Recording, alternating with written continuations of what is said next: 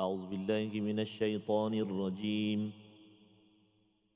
ولا تقولوا لمن يقتل في سبيل الله أموات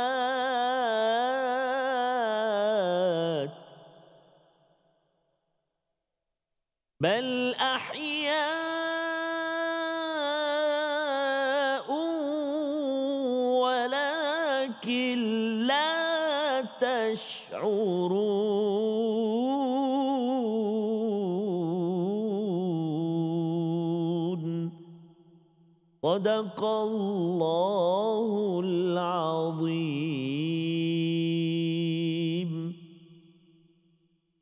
واجعله لنا هجتين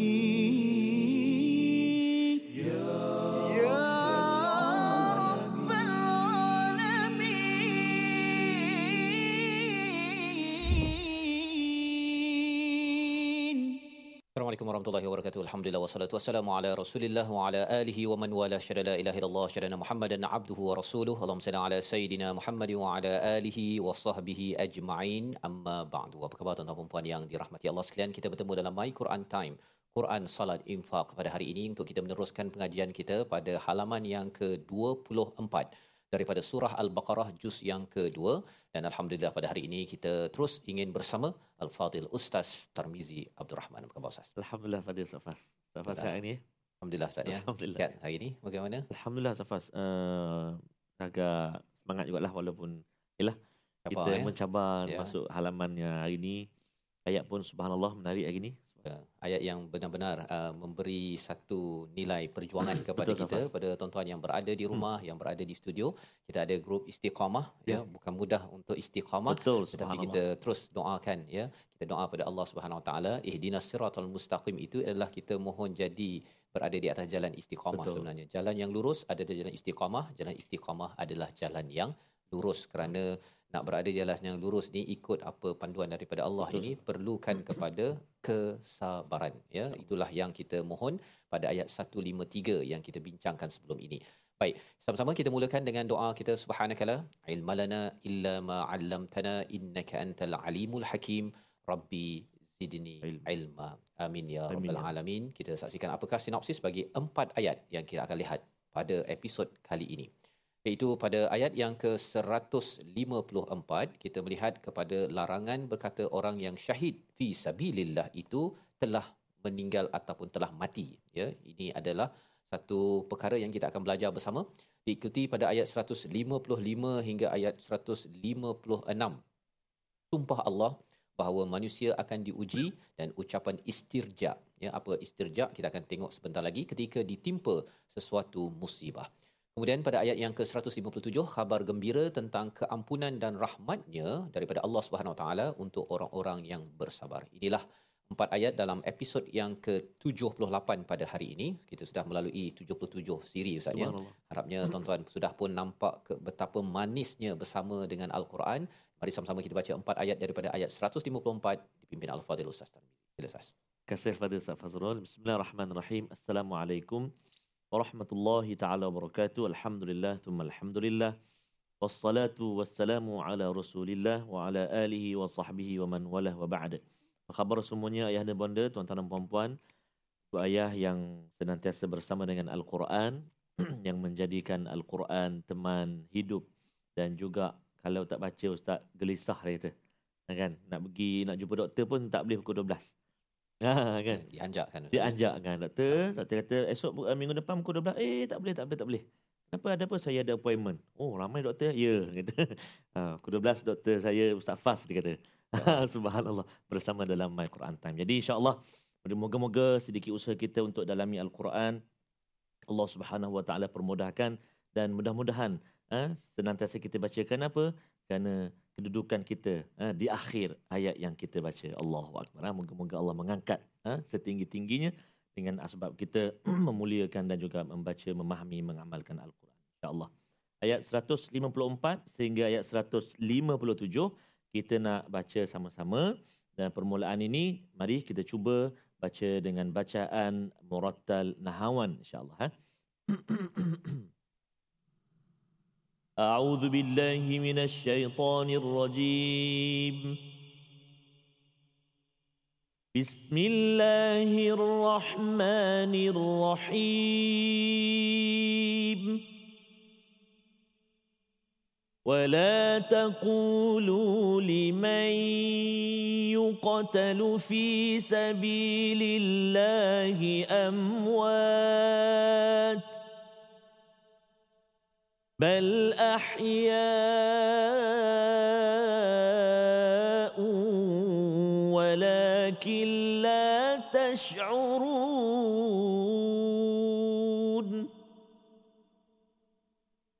ولنبلونكم بشيء الخوف والجوع ونقص من الأموال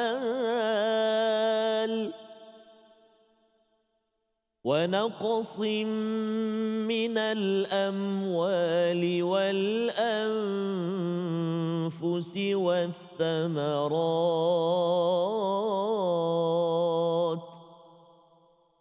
وبشر الصابرين.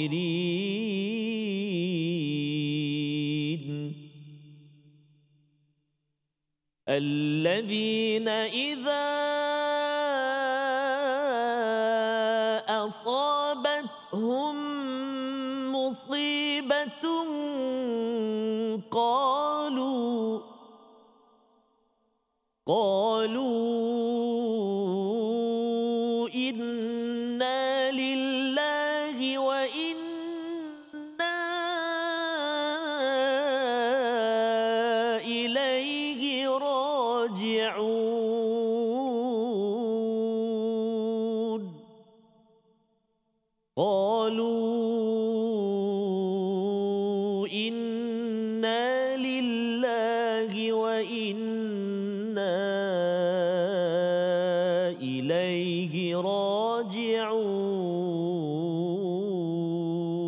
راجعون أولئك عليهم صلوات من ربهم ورحمة. وأولئك هم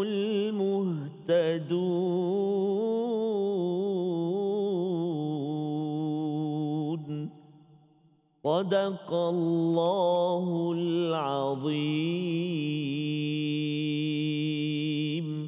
Surah Al-Azim begitulah bacaan daripada ayat yang ke-154 hingga ayat 157 saatnya ayat yang selalu kita dengar ya oleh imam-imam biasanya membaca tentang ayat ini dan ini adalah kesinambungan daripada persediaan yang Allah telah berikan kepada kita pada ayat yang ke 151 152 dan puncaknya pada ayat 153 mintalah pertolongan ya dengan sabar dan solat. Kita kena faham bahawa bila minta pertolongan untuk apa?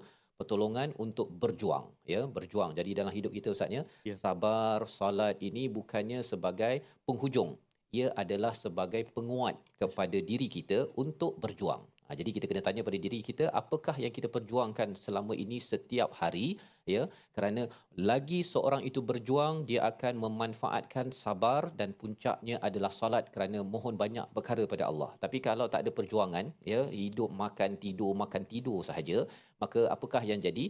Nak minta apa pun tak ada Ustaz. Betul. kan? Solat ke tak solat ke sama je. Pasal uh, nak minta apa? Kan? Makan dah ada. Uh-uh. jadi itu sebabnya ista'inu pada ayat 153 itu menjelaskan tentang kita perlu berjuang dalam hidup sebagaimana para sahabat Nabi sallallahu alaihi wasallam mereka itu berjuang ya mereka berjuang dan sudah tentu bila perubahan kiblat itu mereka menghadap ke Masjidil Haram mereka ada dasar perjuangan untuk membersihkan uh, Kaabah Al-Musharrafah itu sendiri dan inilah yang mereka mereka perjuangkan dengan memohon uh, pertolongan daripada Allah Subhanahu Wa Taala. Jadi bagaimanakah apakah uh, kesabaran yang Allah maksudkan dalam ayat 153 ini Allah nyatakan wala taqulu liman yuqtalu fi sabilillahi amwat iaitu jangan kamu menyatakan siapa yang terbunuh pada jalan Allah sebagai mati ataupun wafat. Jadi ini adalah uh, komentar daripada orang-orang yang uh, di Madinah Ustaz ya. Bila mereka kata kalau berperang kalau meninggal mati nanti di medan perang habislah kan? Rugilah tak dapat meng, apa menikmati kepada apa yang ada di dunia ini. Jadi terus Allah balas dengan ayat ini. Allah kata bal ahya ya. Sebenarnya mereka hidup dalam hadis Allah menyatakan orang-orang syuhada ya. Uh, ini hidup dan diberi rezeki oleh Allah malah lebih gembira daripada apa yang ada di dunia satu. Dan yang keduanya mereka memang uh, ada yang berdoa kalau boleh nak apa hidup di dunia mati balik syahid Allah. mati balik pasal apa keindahan Indah. hidup di Subhanallah. alam yang seterusnya Subhanallah. di alam barzah menuju ke syurga Allah Subhanahu wa taala dan mereka menyatakan mengapa orang dekat dunia ini tidak merebut peluang ini sampai tahap begitu sekali ustaz ya bila mereka memerhati pada kita Ya. jadi kalau katakan kita masih lagi duduk goyang kaki kan ah, apa yang diperjuangkan hari ini hari ini hari ini saya nak berehat. Ha, kan? Besok rehat. Besok lagi nak cuti. Sebenarnya eh, itu jawapan bagi orang yang yang rugi. Sebabnya Allah menyatakan bal ahya'un walakin la tash'urun. Kamu tidak sedar ya apa yang berlaku. Dan perkara ini hanya dapat kita ketahui dengan apa tuan-tuan? Dengan kita merujuk balik kepada perkataan daripada Tuhan. Allah sahaja yang boleh beritahu apa yang berlaku pada tempat yang kita tidak nampak jadi itu adalah puncak kepada kesabaran kehilangan orang yang kita sayangi ataupun kita sendiri terbunuh dalam perjuangan ya itu adalah kesabaran yang paling tinggi. Apakah kesabaran yang lebih rendah daripada itu yang kita perlu hadapi dengan sabar dan solat? Kita akan ikuti pada ayat 155 sebentar lagi. Kita berehat dahulu dalam My Quran Time, Quran Salat Infak. واجعله لنا هجتين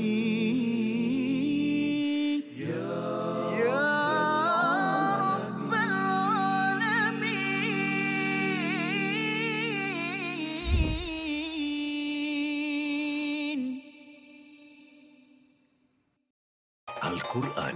Pelajari dan dalami kesempurnaan bacaan mengikut hukumnya. Fahami dan hayati maksudnya. Amalkan dan jadikannya sebagai panduan kehidupan. Bukan hanya kita belajar tadabbur, bahkan kita akan belajar tajwid secara mendalam dan ada segmen hafazan. Saksikan episod baharu My Quran Time 2.0 setiap hari 12.30 hari di TV9 juga di saluran Astro 149. لا تقولوا لمن يقتل في سبيل الله أموات بل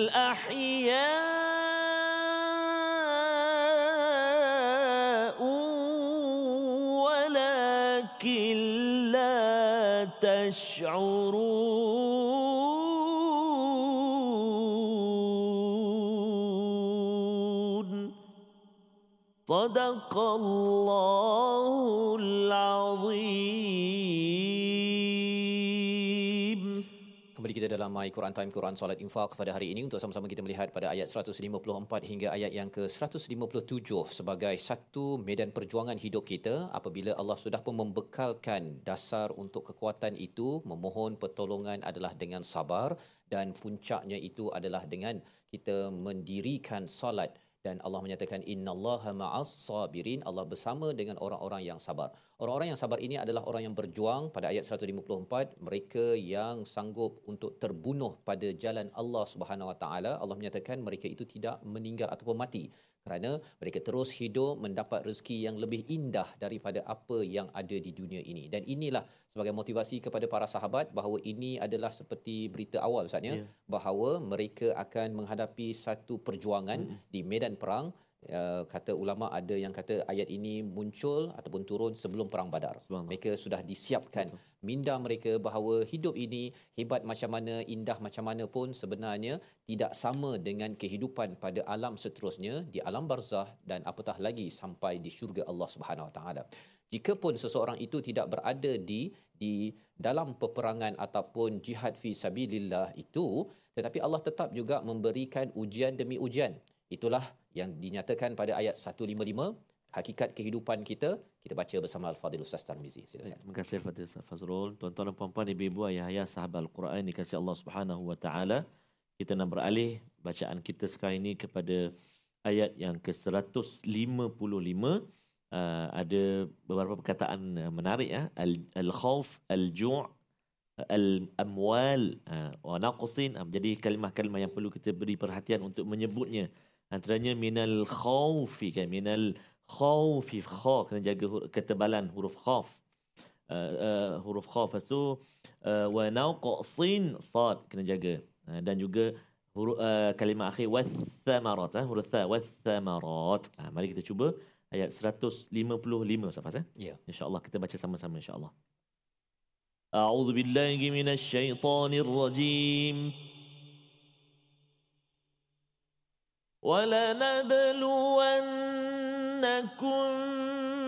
بشيء من الخوف والجوع ونقص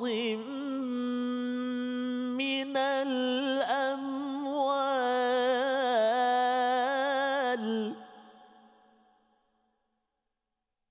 ونقص من الأموال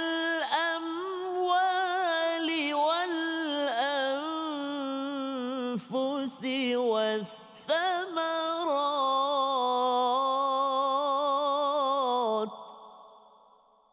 وبشر الصابرين.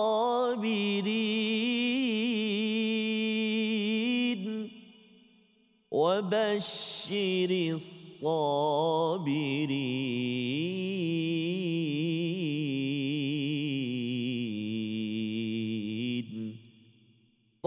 صدق الله العظيم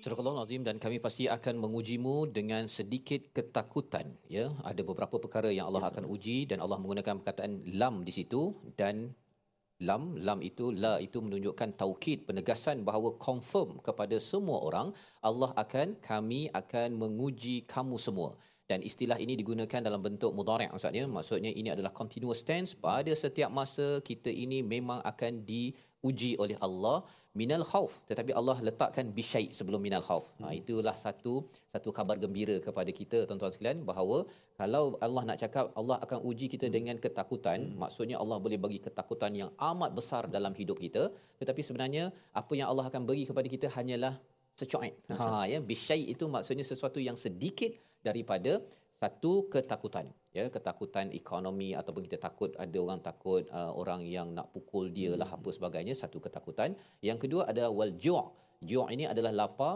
ya. Ini ada kaitan dengan kalau khauf itu ada kaitan dengan masalah sosial cabaran sosial dengan jiran ke dengan kawan dalam negeri dalam negara.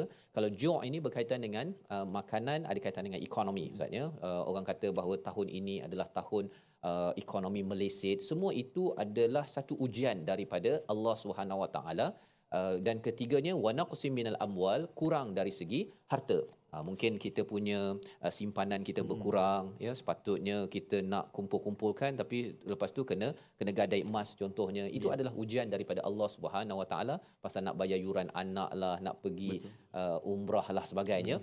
Dan se- selepas itu Allah menguji kita dengan wanaqsim minal anfus diri kita ya ataupun orang-orang di sekitar kita. Contohnya kalau dalam uh, satu syarikat ustaznya kita ada orang tapi orang tersebut mungkin nak berhenti kerja ke ataupun ada orang tapi orang tu tak boleh pakai. Masya ha kan? Dia datang kerja makan gaji tapi tak buat kerja. Itu pun juga adalah kurang dari segi anfus sebagai ujian daripada Allah. Wathamarat dan hasil ya. Hasil ini sama ada hasil daripada tanam tanaman kalau kita ada uh, ladang hmm. ataupun hasil dari uh, perjuangan ataupun uh, bisnes kita ya. Hmm. kalau katakan yang buat bisnes dia punya keuntungan berkurang semua itu adalah ujian yang Allah akan beri kepada kita ya. Tak kena itu ini ya. Kalau tak kurang dari segi harta mungkin kurang dari segi gigi contohnya kan. Dulu gigi eh, apa rambut tu hitam sekarang dah kurang hitam dah jadi putih. Ha itu semua adalah adalah ujian ataupun istilahnya ibtila daripada Allah Subhanahu Wa Taala. Jadi semua perkara ini adalah ujian selain daripada ujian untuk uh, perjuangan di medan perang pada ayat 154 dan Allah menyatakan wabashiris sabirin. Perkataan yang kita jumpa pada ayat 153 ya. Allah bersama dengan orang yang sabar. Jadi orang yang sabar ini Allah akan beri ujian. Allah beri ujian dan macam mana kita nak lulus ujian tersebut ayat 156 memberi panduan kepada kita. Kita baca bersama Ustaz Tarmizi. Sila Ustaz. Terima kasih Fadil Safas. Tuan-tuan dan puan-puan ibu-ibu ayah-ayah ayat yang 156. Selalu kita baca sebenarnya. Kadang-kadang kita tahu oh rupa-rupanya ayat Quran. Mhm. Ah selalu sebut. Oh rupanya dalam Quran rupanya. Ada Quran. Ah dan ada juga sebenarnya tahu oh ayat Quran tapi tak tahu kat mana. Ya. Ah di sini letaknya iaitu ayat 156 surah Al-Baqarah juzuk yang kedua. Mari kita baca sama-sama. A'udzubillahi minasyaitonirrajim. الذين إذا أصابتهم مصيبة قالوا قالوا إنا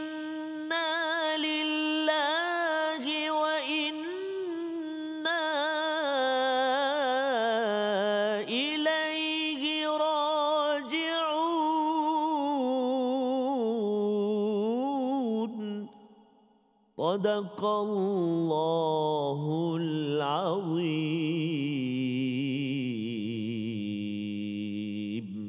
Surah Al-Azim ayat yang ke-156 ini Allah menyatakan siapakah orang yang sabar? Orang yang sabar itu apabila idza asabathum musibah maksudnya. Asabat ini maksudnya kalau kita ada dat kan kalau kita baling tepat kena kat bullseye yang tengah-tengah itu itu adalah asabah. Ya asabathum musibah. Maksudnya apa-apa sahaja ujian yang ada dalam hidup kita ini memang Allah memang baling tepat pada pada orang yang betul tak pernah salah alamat. Ha ya tak ada pula kata mengapalah saya yang kena. Sebenarnya memang Allah bagi betul-betul tepat kepada orang yang yang layak untuk me, me, menghadapinya ya. Tetapi kalau nak lulus mestilah apa yang kita buat? Qalu inna lillahi wa inna ilaihi rajiun ya. Mereka menyatakan apa? Sesungguhnya kami ini milik Allah. Harta milik Allah. Kalau ada orang yang disayangi pergi pun milik Allah. Kalau katakan gigi tadi ustaz ya Ya. milik Allah ya. Yang hitam milik Allah ya. Semua itu adalah milik Allah. Jadi kesannya ialah Inna lillah ini dia berserah kembali pada Allah. Ini adalah ciri orang yang sabar. Nombor satu. Yang keduanya, wa inna ilaihi raji'un. Sesungguhnya kami, apa saja yang kami ada sekarang ini, kami ke, perlu uh, siapkan untuk bertemu dengan Allah Subhanahu Wa Taala. Jangan saya uh, apa uh, marah-marah ke apa sebagainya kerana apa? Ini adalah persediaan untuk saya makin dekat dengan Allah. Apalagi apa kesan kalau kita jadi orang yang sabar? Kita akan ikuti sebentar lagi. Namun kita berehat sebentar dalam My Quran Time, Quran Salat Infaq insya-Allah. واجعله لنا هجتين يا رب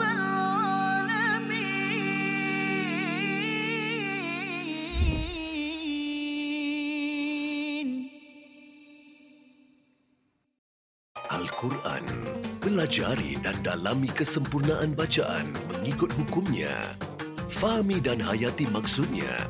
Amalkan dan jadikannya sebagai panduan kehidupan. Bukan hanya kita belajar tadabbur, bahkan kita akan belajar tajwid secara mendalam dan ada segmen hafazan. Saksikan episod baharu My Quran Time 2.0 setiap hari 12.30 hari di TV9 juga di saluran Astro 149. Difikir derita akan berpanjangan Kelak akan membawa putus asa pada Tuhan. Ingatlah biasanya kabus tak berpanjangan. Setelah kabus berlalu Pasti cerah kembali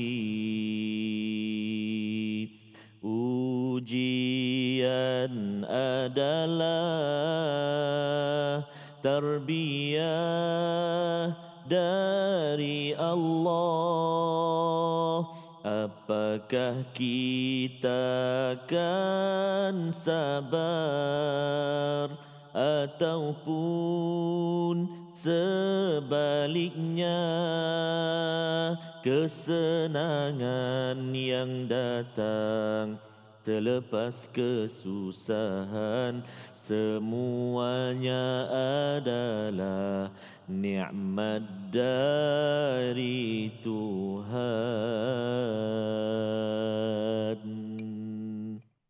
Ish, panjang mm, hujung dengung. Oh, Oh, ada ikhfa sikit. Subhanallah. Jadi tuan-tuan dan puan-puan itu sedikit lirik yang kadang-kadang memberi semangat Ustaz Ya. yeah. pada kita kena pula dengan ayat hari ini Mhm. kan diuji oleh Allah Subhanahu Wa Taala bisyai'in. Bisyai. Allah apa kasih Allah Subhanahu Wa Taala. itulah hakikat tentang ujian Ustaz ya. Sebenarnya Betul, ujian bukan untuk membinasakan ya, mengikut tafsiran ulama Mhm, mhm. tetapi ujian adalah untuk memilih. Allah. Memilih untuk siapa yang perlu masuk syurga. Ha, Allah. ya. Jadi itu perspektif apabila kita melihat uh, kesakitan Betul. ya, berita-berita tertentu yang menyebabkan kita rasa terunggah kita punya hati kita ya tercalar ke apa sebagainya rupa-rupanya bukan untuk membinasakan tapi untuk merasakan kita ke daerah syurga nanti Allah. insyaallah. Subhanallah. Terima kasih kepada Ustaz Fas. Subhanallah. Jadi ibu-ibu ayah-ayah, tuan-tuan dan puan-puan sahabat Al-Quran yang dikasihi Allah Subhanahu Wa Taala, mari kita singgah seketika ke segmen ulangan tajwid kita, ulang kaji tajwid iaitu kita nak melihat pada uh, hari ini tentang tanwin, uh, nun mati atau tanwin bertemu dengan lima boles. Oh, lima boles eh. Lima belas huruf. Apa nama dia? Ikhfa hakiki. Ya, ikhfa hakiki. Apa dia ikhfa hakiki?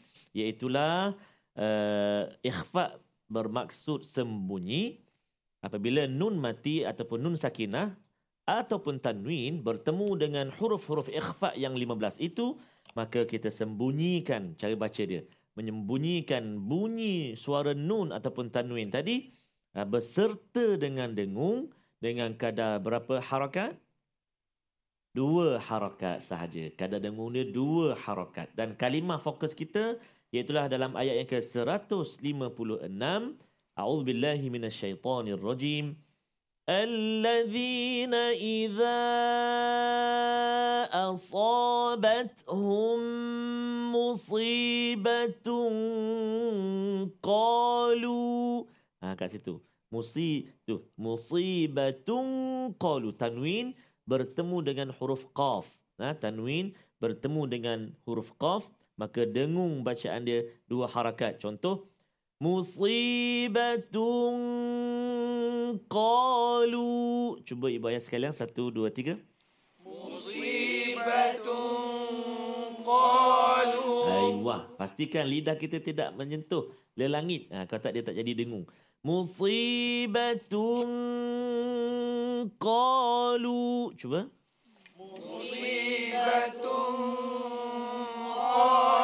Aiwah, subhanallah. Apa nama dia tadi? Ikhfa? Ikhfa hakiki. Cara baca dia? Dengung.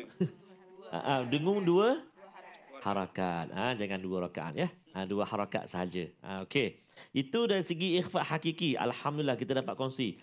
Ha, boleh uh, cari lagi dalam uh, halaman ataupun dalam ayat yang kita baca pada hari ini apa lagi kalimah-kalimah yang melibatkan ikhfa hakiki kan. Ha, baik. Kita nak lihat pula uh, dalam ayat yang ke-156 juga kalau kita perhatikan permulaan ayat 156 itu ada satu huruf, uh, dua huruf, uh, dua kalimah yang mengandungi huruf yang kita kena keluarkan hujung lidah kita. Kena keluarkan sedikit hujung lidah kita. Apa dia? Huruf apa? Zal, kan? Huruf zal. Ha, ada tiga huruf yang kena keluar hujung lidah. Apa dia? Tha, tha, za. Satu lagi? Ah, oh, oh. Satu lagi apa? Allah. Ah, Allah.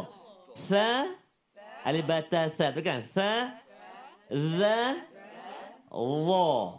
Oh, tiga huruf. Allah pun sama juga. Oh, ya. Al-Zalim. Oh, tu kan Allah minadh-dhalimi. Allah ah, jarang Allah sebenarnya kita kita baca keluar lidah. Jadi kita tahu kita kena praktikkan. Jadi uh, kalimah dia ialah allazina idza cuba 1 2 3 allazina idza allazina idza asabathum. Allazina idza والذين كفروا صراط الذين أنعمت عليهم. satu dua tiga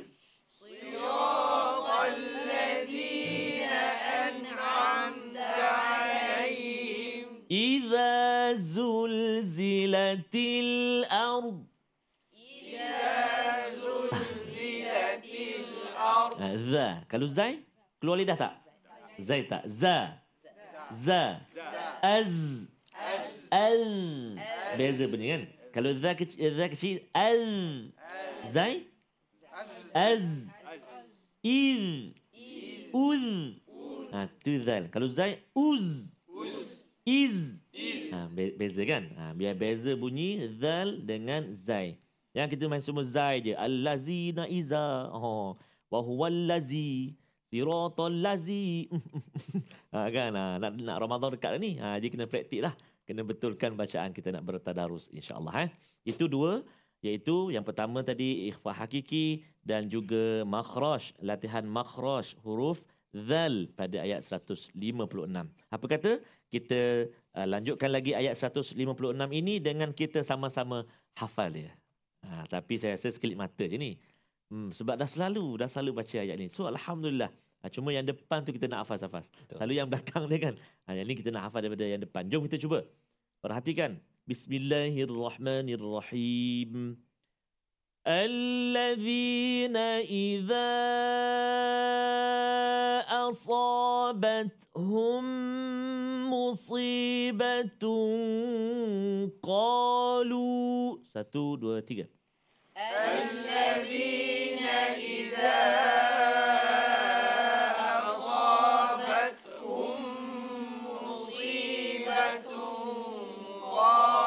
Ayuh, dia dekat-dekat tu. Asabatuhum musibah. Asabatuhum musibah. Dekat-dekat dah kalimah dia. Dah bantu kita. Ha, kan? Selalu kita ada musibah-musibah kan? Ha, ni kalimah dia. الذين إذا أصابتهم مصيبة قالوا satu dua tiga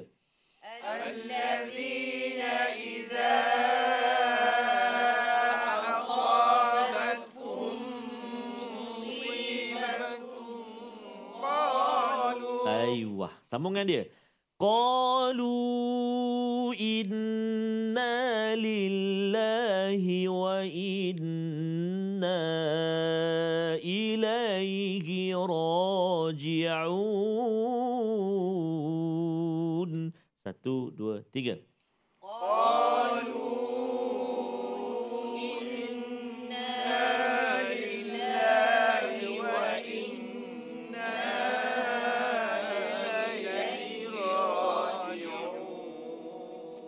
Ya awal tadi ingat lagi tak?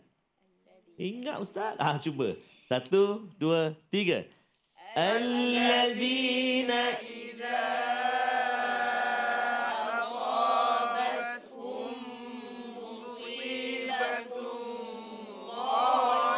Ayuh. Terus.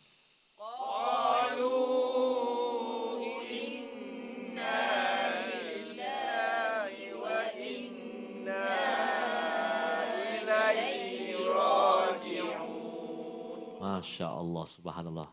Tabarakallah. Tahniah, ha? subhanallah. Selalu dengar ayat ni Ustaz Fas. Mhm. Ha, dia uh, dia ambil daripada qalu lah kampung-kampung kan. Qalu inna lillah wa inna ilaihi raji'un. Tapi laju sangat. Qalu inna lillah wa inna ilaihi raji'un bunyi. kan? Qalu inna lillah wa inna ilaihi raji'un. Aish. Ha, pada ayat Quran. Ayat Quran. Ah, ayat Quran. Jadi kena baca betul-betul. Ah, qalu in boleh baca dua harakat tak apa mat, mat jaiz boleh. Qalu inna lillahi wa inna ilaihi raji'un mengikut jalan ataupun tariq al-jazari kan. Boleh lah tapi kena hati-hati juga sebutan tu supaya dekat dengung dia. Contoh inna. Ada dua kali inna dekat situ kan. Wajib al-gunnah kan. Qalu inna lillahi wa inna ilaihi raji'un. Kena hati-hati. Baik, kita ulang lagi sekali daripada alladzina idza sampai raji'un. Sedia? Kalau boleh jangan tengok, tutup ni. Tutup dengan ni. Tutup. Oh, dia intai kot sama. Oh, dia intai kot. Oh. Tutup. Tutup dah dia intai. Dia waktu ini yang lebih nampak jelas tu kan walaupun intai-intai. Oh, Ya. intai. Kalau tutup sini, kalau tutup sini, dia buka gini. Oh, jadi tutup macam ni orang kata senang. Senang. Okey, baik kita cuba. Uh, uh, ayat yang ke-156. Satu, dua, mula. Ah, sekali lagi ya. Alladhi ya. Uh, ulang sekali lagi ayat 156. Alladhina iza. Satu, dua, silakan.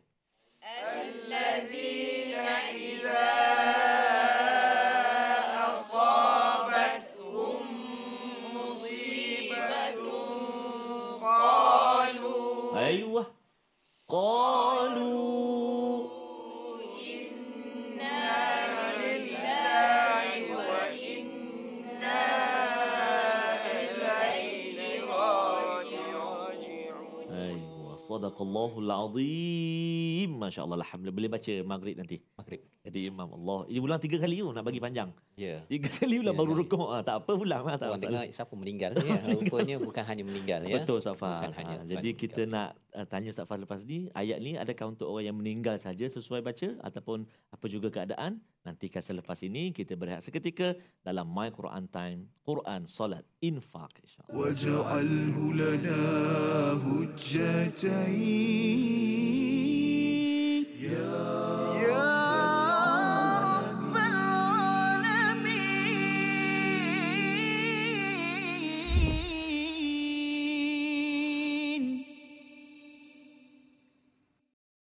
Al-Quran. Pelajari dan dalami kesempurnaan bacaan mengikut hukumnya. Fahami dan hayati maksudnya. Amalkan dan jadikannya sebagai panduan kehidupan. Bukan hanya kita belajar tadabbur, bahkan kita akan belajar tajwid secara mendalam dan ada segmen hafazan Saksikan episod baharu My Quran Time 2.0 setiap hari 12.30 hari di TV9 juga di saluran Astro 149. Kembali kita dalam My Quran Time, Quran Salat Infak. Pada hari ini melihat pada ayat 154 hingga ayat yang ke-157 pada halaman yang ke-24. Alhamdulillah sebentar tadi sudah pun kita cuba untuk menghafal ayat yang ke-156 Ustaz ya. Bagaimana orang-orang yang diberikan ujian. Kita semua akan sentiasa diuji oleh Allah Subhanahu Wa Taala satu formula untuk kita memastikan kita lulus dalam ujian ini apabila kita menyatakan. Bila bercakap tentang menyatakan ni cakap bukan sekadar cakap saja Ustaz ya. Tapi cakap itu datang daripada hati merasai bahawa segala apa yang Allah tarik sedikit itu adalah milik Allah. Inna lillah wa inna ilaihi rajiun. Jadi sama ada orang yang kita sayang meninggal satu biasalah kita baca ayat ini. Tapi kalau gigi terjatuh ke ataupun terluka ke ataupun dengar berita saya punya saham turun ke semua itu adalah tanda bahawa Allah pernah pinjamkan dan Allah boleh ambil semula. Yang penting ketika kita berhadapan dengan ujian itu kita pastikan ianya ilaihi rajiun. Boleh kembali pada Allah dan kita lulus ya kita lulus itu sebabnya ibtila ini bukan sekadar kepada uh, kita Betul. tetapi pada para nabi Ya, kerana ujian adalah untuk memilih macam kita exam Ya. Ustaz kan nak pilih pergi naik pangkat lagi nak pergi kepada tahap-tahap seterusnya bukan untuk membinasakan ada orang pasal dia tak tahu nak jawab dia kata saya tak suka exam lah Pasal apa? Pasal exam ini menyebabkan saya ini tak dapat naik pangkat. Pasal dia tak tahu jawapan. Kali ini Allah sudah bocorkan jawapannya. Tapi syaratnya apa? Kita dah belajar bahawa sabar itu penting dengan qalu inna lillahi wa inna ilaihi rajiun. Tapi pada ayat uh, halaman 23 Allah mulakan perbincangan tentang syukur kemudian baru sabar. Ya, syukur pada ayat yang ke-152 dibawa pada sabar pada ayat 153 dan kembali balik pada sabar Ustaz ya. Jadi ada orang yang sabar kalau dia tidak ada syukur, Hmm. dia sabar tu dalam keadaan yang uh, kena lempang tadi tu. Waktu tu dia akan bergegar-gegar. Ha, ya lepas tu baru dia kata, "Oh okey sabar sabar sabar." Lambat sabarnya. Lambat. ya, dah komen, dah komplain, dah pukul apa sebagainya baru dia nak bersabar. Itu pasal dah terlambat sikit. terlambat. Ha, ya sebenarnya paling kurang dia tahu hakikatnya adalah milik Allah dan kalau orang yang bersyukur selalu bersyukur ingat pada Allah ini dia ada kekuatan Ustaz. Kekuatan hatinya itu menyebabkan mulut dan juga tangan dan juga hatinya itu dapat tahan daripada gitu ya. Ha, itu adalah satu satu ujian. Kalau kita nak kuat hati kita dalam menghadapi dan dalam mendapat sabar ini perlu mempunyai kemahiran mengingat Allah dan selalu bersyukur kepada Allah wala takfurun. Pasal bila wala takfurun ni kan suka Allah ini ini apa lah kan. Itu kerana apa? Kerana tidak bersyukur. Jadi kerana ada stamina untuk tu ketika ada kena lempang sekali Oh. dengan ujian waktu dia terkeluar terus. Ha kadang-kadang melatah tu boleh sampai setengah jam. Boleh direkod jadi ceramah ya tapi tidak diterima oleh TV station ya. Baik. Jadi sebelum kita pergi lebih jauh pada ayat apakah ganjaran bagi orang yang sabar ini kita saksikan dahulu uh, mukjam ataupun perkataan pilihan kita pada hari ini. Kita saksikan iaitu walakin la tash'urun ya tash'urun. daripada perkataan sya'ara Sya'ara. ya menyedari mengetahui mengerti. Perkataan ini nanti kita akan jumpa kembali bila kita melihat kepada ayat 158 pada episod akan datang iaitu tash'urun ini tidak sedar ya tidak sedar tidak mengetahui. Terutama apabila Allah menyatakan orang yang syahid di jalan Allah itu sebenarnya ahya hidup tetapi kita tak sedar disebabkan kita tidak mempunyai ilmu yang menyeluruh kecuali mendapat ilmu daripada Allah Subhanahu Wa Taala. Jadi apakah hakikat ataupun hadiah kepada mereka yang bersabar. Ayat 157 kita baca bersama Ustaz Tarmizi. Terima kasih Fadil Safas. Uh, Tuan-tuan dan puan-puan, ibu ayah sekalian. Alhamdulillah kita nak menyambung bacaan kita dan ayat 156 tadi tu kadang kena marah Safas. Mhm. Dia bagi tahu dia accident. Uh, motor kita kata innalillahi wa inna ilaihi rajiun. Dia marah, "Hai, tak mati lagi." Tak mati lagi. Oh, dia ingat tunggu mati baru baca ayat ni. Masya Allah. Maksudnya apa juga ujian. Ya. Sakit gigi, sakit lutut. Safas ah? Ya. Rambut uban pun innalillah juga lah. Innalillah. Ya, Innalillah pasal juga. ada orang yang dia Ya. rasa dia tengok rambut dia, Ha. dia mesti hitam pada setiap masa. Bila dia tengok putih tu juga rasa macam dah dah dah dah nak masuk kubur kan. kubur. Tapi sebenarnya itu semua adalah milik Allah. Allah Ya. Subhanahu Wa Taala Subhanallah. Baik, ibu ayah sekalian, jom kita baca Seterusnya ayat yang ke-157 ah, iaitu uh, ah, ada satu ada dua mat wajib dekat situ ulaika wa ulaika. Jadi kita cuba uh, praktikkan dalam bacaan insya-Allah. A'udzu billahi minasyaitonir rajim. Ulaika alaihim salawatum.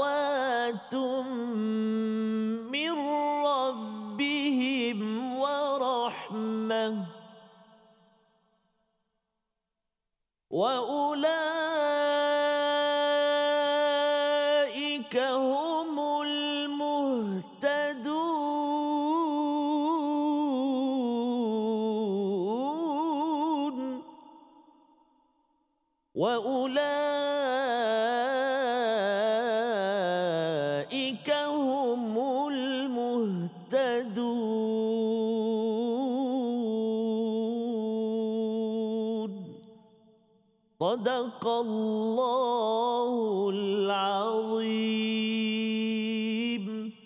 Al-Azim ayat yang ke-157 Allah menggunakan perkataan ulaika dua kali untuk menunjukkan sesuatu yang jauh Ustaznya. Kerana ini adalah status yang amat tinggi. Kita perlu capai status itu keadaan ataupun tahap uh, kejayaan itu. Iaitu yang pertama bila dapat capai maka mereka akan mendapat apa? Salawatum mir rabbihim. Mendapat salawat daripada Tuhan mereka. Jadi sama ini kita rasakan salawat hmm. untuk nabi Betul. ya. Rupanya kita pun boleh dapat salawat. Allah. Uh, ingat kita Allah memberikan. Bila Allah ingat kita Allah doakan untuk kita itu doa daripada Allah kepada kita itu namanya keampunan. Ya. ya Allah ampunkan segala apa kesilapan-kesilapan kita. Yang pertama. Yang kedua adalah Allah merahmati menyayangi kita. Ya? Kerana apa? Kerana Allah sebenarnya nak bawa kita ke mana? Ke syurga Ustaz. Jadi bila nak pergi ke syurga kena dengan rahmat Allah. Nak bergantung pada rah- amal kita tak cukup. Jadi Allah beri rahmat dan Allah beri ujian. Bila dapat lagi banyak ujian, ujian dan paling tinggi ujian adalah Nabi sallallahu alaihi wasallam, ya, nabi dan rasul, maka mereka itulah wa ulaika humul muhtadun, ya, bukan mahdi. Mahdi itu diberi hidayah. Muhtadun ini orang yang amat-amat committed bersama dengan hidayah dan inilah cara Allah nak menyemak betul tak dia ni dapat hidayah, committed dengan hidayah, bila dapat ujian dia merespon dengan dengan sabar seperti mana kaedah sebentar tadi, dia tahu ini milik Allah dan dia akan respon dengan cara yang terbaik dan kita doakan kita adalah orang-orang yang mampu melaksanakan intisari daripada empat ayat pada hari ini. Kita berdoa di hujung ini, kita lihat dahulu resolusi pada kali ini. Iaitu yang pertama, bersedia mati syahid pada bila-bila masa kerana darjah kemuliaan dan juga kelebihan yang tidak kita ketahui tetapi hanya diketahui bila seseorang itu sudah masuk ke alam barzah di sana nanti. Yang pertama. Yang kedua, berlapang dada dengan sebarang bentuk ujian dan atasinya dengan kesabaran kerana kita tahu bahawa Allah sedang memilih siapa yang nak masuk syurga kalau kita menghayati ataupun merespon ujian dengan kesabaran. Yang ketiga mengucapkan kalimah istirja inna lillahi wa inna ilaihi rajiun dengan penuh kefahaman ketika ditimpa musibah sebagai amalan sunnah untuk melayakkan kita mendapat keampunan, kasih sayang dan kita ini diberikan hidayah oleh Allah Subhanahu Wa Taala. Mari sama-sama kita doa pada Allah Subhanahu Wa Taala agar setiap ujian yang kita hadapi, kita hadapi dengan lulus cemerlang berdasarkan kaedah Al-Quran. Sama Ustaz Tamizi. Terima kasih Fadil Safas. أعوذ بالله من الشيطان الرجيم بسم الله الرحمن الرحيم الحمد لله رب العالمين والصلاة والسلام على رسوله الأمين سيدنا محمد وعلى آله وصحبه أجمعين Allahumma ya Allah wa ya Rahman wa ya Rahim. Ampunilah dosa-dosa kami ya Allah. Ampunilah dosa-dosa ibu ayah kami ibu ayah mertua kami muslimin muslimat mukminin dan mukminat. Birahmatika ya arhamar rahimin. Ya Allah ya Tuhan kami jadikan kami hamba-hambamu. Tatkala mana diuji olehmu ya Allah. Menjadikan kami hamba-hambamu yang semakin dekat, semakin patuh tunduk kepadamu ya Allah. Bukan hamba-hambamu yang mencemuhmu, Ya Allah. Bukan hamba-hambamu yang bersangka buruk terhadapmu, Ya Allah. Akan tetapi hamba-hambamu yang mana diketuk hati-hatinya untuk kembali ke jalanmu, Ya Allah. Begitu juga saat kami dikurniakan rezeki melimpah ruah daripadamu, Ya Allah. Jangan sekali-kali kau jadikan ianya menyebabkan kami semakin jauh daripadamu, Ya Allah. Bahkan tetap menjadi kami hamba-hambamu yang terus bersyukur ke hadratmu ya arhamar rahimin. Sallallahu ala sayyidina muhammad wa ala alihi wa sahbihi wa baraka wa sallam. Walhamdulillahi rabbil alamin. Subhanallah. Inna wa minkum taqabbal ya karim. Moga-moga Allah mengkabulkan doa kita pada hari ini tuan-tuan yang berada di studio, yang berada di rumah. Moga-moga terus kita terus tahu bahawa ujian adalah ujian tetapi kita harapkan Allah memilih kita lulus bertemu Tuhan. Kita bertemu lagi dalam siri akan datang dalam My Quran Time, Quran Salat Infaq insya-Allah.